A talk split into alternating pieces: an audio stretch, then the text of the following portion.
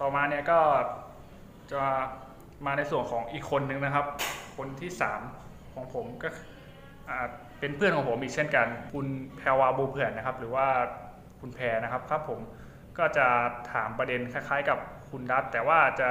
เป็นเปลี่ยนประเด็นนิดหน่อย ตรงที่ว่าอ่าศาสนาพุทธเนี่ยมันมีมันมีอิทธิพลหรือว่าปัจจัย แตกต่างอย่างไรระหว่างชนบทกับ ของเมืองครับ อย่างชนบทของคุณแพรที่ที่อยู่เนี่ย มันมีปัจจัยหรือว่าประเด็นยังไงที่มันแตกต่างจากในเมืองบ้างครับ ค่ะ ก็จะว่าแตกต่างก็แตกต่างนะคะ จะว่าไม่แตกต่างก็ไม่แตกต่างค่ะ คือมันแตกต่างแต่ว่ามันแตกต่างกันไม่มากค่ะ อย่างในชนบทนะคะก็เขาก็จะเชื่อในพระพุทธศาสนาเนี่ยมากกว่าในเมืองอยู่แล้วค่ะ แต่สิ่งที่มันเหมือนกันค่ะ ก็คือว่าอ่าอย่างเช่น เขาเรียกอะไรเอาคนใส่บาตรอย่างเงี้ยค่ะ คนทำบุญใส่บาตร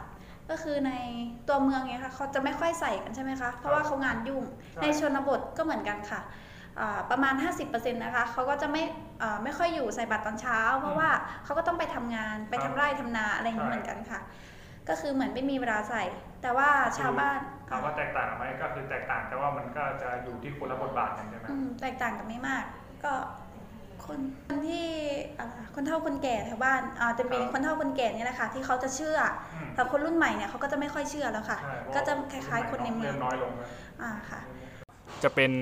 การสัมภาษณ์นะครับเพื่อนๆภายในเอกของผมนะครับเรียกว่าเป็น 2 คนสุดท้ายแล้วนะครับคุณแพรวดาวพรหมเอะนะครับหรือว่าคุณแพรวพราวสวัสดีค่ะ ครับแล้วก็คนคนที่สองนะครับ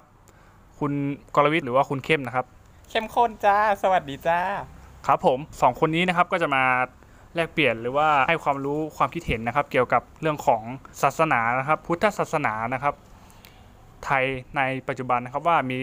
การประยุกต์แล้วก็การเปลี่ยนแปลงอย่างไรนะครับ โดยคนแรกนะครับ คุณแพรวดาวพรมอ่อนนะครับ ก็จะมาให้ความคิดเห็นก่อนนะครับ ครับผมก็ไปฟังคนแรกคนแรกกันเลยนะครับ ว่ามีความคิดเห็นอย่างไรนะครับ ขอเชิญคุณแพรวครับ ค่ะ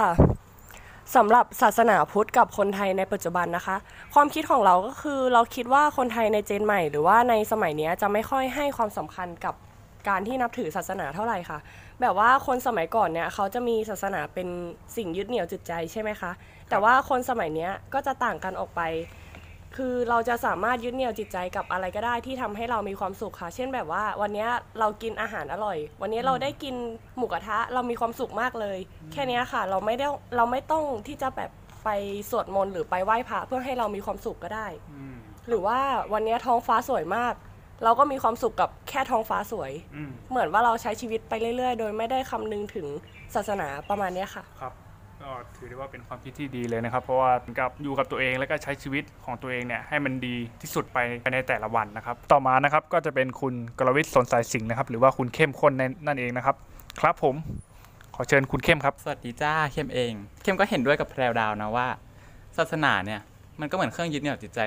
ของคนในแต่ละยุคอืมซึ่ง คนในสมัยก่อนเนี่ย เวลาเขาทุกข์ใจหรือไม่มีเรื่องไม่สบายใจแล้วเขาจะไปวัดไปสวดมนต์ไปนั่งสมาธิหรือไปคุยกับพระอืมเพื่อให้ปัญหาต่างๆ ที่เขาพบเจอมาเนี่ย เป็นการลดทอนลงครับแต่ในปัจจุบันเนี่ยมันมีทางเลือกมากมายนะครับ ที่ช่วยให้เรามีความสุขหรือสบายใจโดยที่ไม่จำเป็นต้องเป็นศาสนา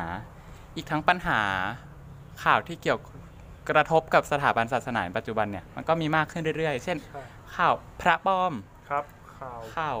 ข่าวอะไรพระถูกหวยพระเล่นหวยใช่ มันดูย้อนแย้งอะอีกข่าวดังคุณรู้จักไหมข่าวอะไรอะข่าวเออเอ๊ะใช่ข่าวไอ้นั้นหรือเปล่าครับที่เขาด่าอะไรอีอะไรอีกระเทยกระเทยนะอะไรมึงสีกระเทยนั่นแหละครับอ๋อก็เป็นเป็นไวรัลเป็นกระแสนะครับ ใช่ ก็คนในปัจจุบันเนี่ยก็จะปรับทัศนคติปรับความคิดปรับความความคิดอ่าปรับแนวเชื่อครับผมไปตามข่าวสารที่พวกเขาได้รับมาและผ่านการกลั่นกลั่นกรองอย่างมีวิจารณญาณนะครับ ครับ ซึ่ง ก็จะบอกได้ว่าคนสมัยใหม่ หรือคนในปัจจุบันเนี่ยก็จะค่อยๆปรับตัวตามความเชื่อหรือกระแสหลักในปัจจุบันว่าศาสนาเนี่ยสถาบันศาสนาอาจจะมีลดทอนความสำคัญลงมาจากเหตุการณ์เบื้องข้างต้นทำให้เขาเนี่ยนับถือตัวเอง นับถือความถูกต้องมากขึ้น และ คิดว่าอยู่ได้ด้วยตัวเองได้โดยที่ไม่ทำให้คนอื่นเดือดร้อน โดยไม่จำเป็นต้องไปพึ่งศาสนา อืมซะทีเดียวประมาณนี้ครับ ครับผมครับก็จบไปแล้วนะครับสำหรับการสัมภาษณ์ของกระผม